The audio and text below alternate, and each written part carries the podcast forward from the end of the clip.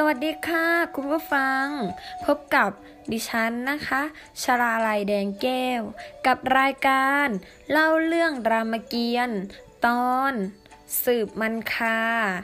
วันนี้เป็นเรื่องของหนุมานถวายแหวนนะคะหนุมานถวายแหวนให้แก่ใครหนุมานถวายแหวนให้แก่ นางสีดานั่นเองนะคะ เมื่ออาทิตย์ที่แล้วที่ เราเล่าเรื่องเกี่ยวกับหนุมานไปบุกกรุงลงการนะคะ แล้วก็ลักลอบเข้าไปในสวนขวัญนนะคะ อุทยานของกรุงลงการนะคะ แล้วก็แอบดูนางสีดาอยู่บนต้นไม้ อยู่บนต้นโศกนะคะสัปดาห์นี้ก็จะมาเล่าต่อว่าหนุมานไปถวายแหวนแก่นางสีดานะคะ อ่าเรื่องมีอยู่ว่า นางสีดาเนี่ยนะคะถูกทศกัณฐ์จับมาที่กรุงลงกาเนี่ยเป็นเวลานานแล้วก็ยังไม่ยอมรับรักทศกัณฐ์เสียทีนะคะ ทศกัณฐ์เนี่ยก็จึงด่าพวกนางกำนันที่มีหน้าที่ดูแลนางสีดาเนี่ยนะคะว่า พวกเจ้าเนี่ยไม่พูดหวานล้อมให้นางสีดาเนี่ยรักข้าพวกเจ้าต้องไปพูดหวานล้อมให้นางสีดาเนี่ยรักข้าเสียทีนะคะเอ่อพวกนางกำนันก็มาด่าทอนางสีดาต่อนะคะว่านางเนี่ยหญิงยโสนักไม่ยอมรับรัก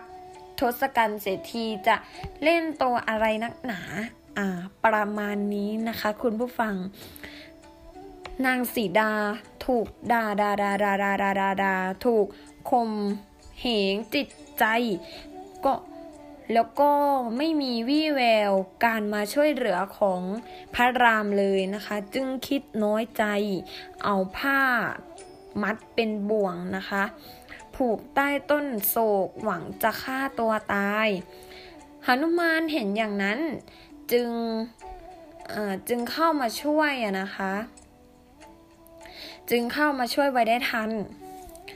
แล้วก็กราบทูลให้ทราบถึงข่าวของพระรามนะคะ แล้วก็ ว่าตนเนี่ยเป็นทหารของพระรามมาช่วยเหลือนะ แล้วก็ถวายแหวนกับสบายแก่นางสีดา แต่นางสีดาเนี่ยไม่เชื่อนะคะท่านผู้ฟังดูเอ่อ เพราะนางให้เหตุผลว่าด้วยแหวนแล้วก็สบายนี้ตกอยู่กลางป่า ใครจะเก็บมาก็ได้นะคะหนุมานจึงทูลเรื่องความสัมพันธ์ระหว่างพระรามกับสีดาที่เมืองมิถิลาว่าเขาทั้งสองได้สบตากันในพิธียกสอนนะคะ ก็เป็นเรื่องที่เขารู้กันแค่สองคนนะคะ นางสีดาจึงเชื่อ หนุมานจึงทูลนางสีดาว่าจะพากลับไปหาพระรามนะคะ แต่นางสีดาเนี่ยไม่ยอม ด้วยเห็นว่าการกระทำที่เป็นยักษ์ลักมาลิงพาไปเป็นความอัปยศ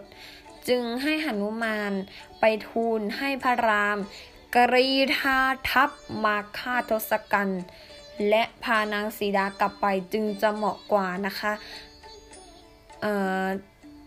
ก็จึงเกิดเป็นสงครามระหว่างพระรามกับทศกัณฐ์นะคะ เนื่องด้วย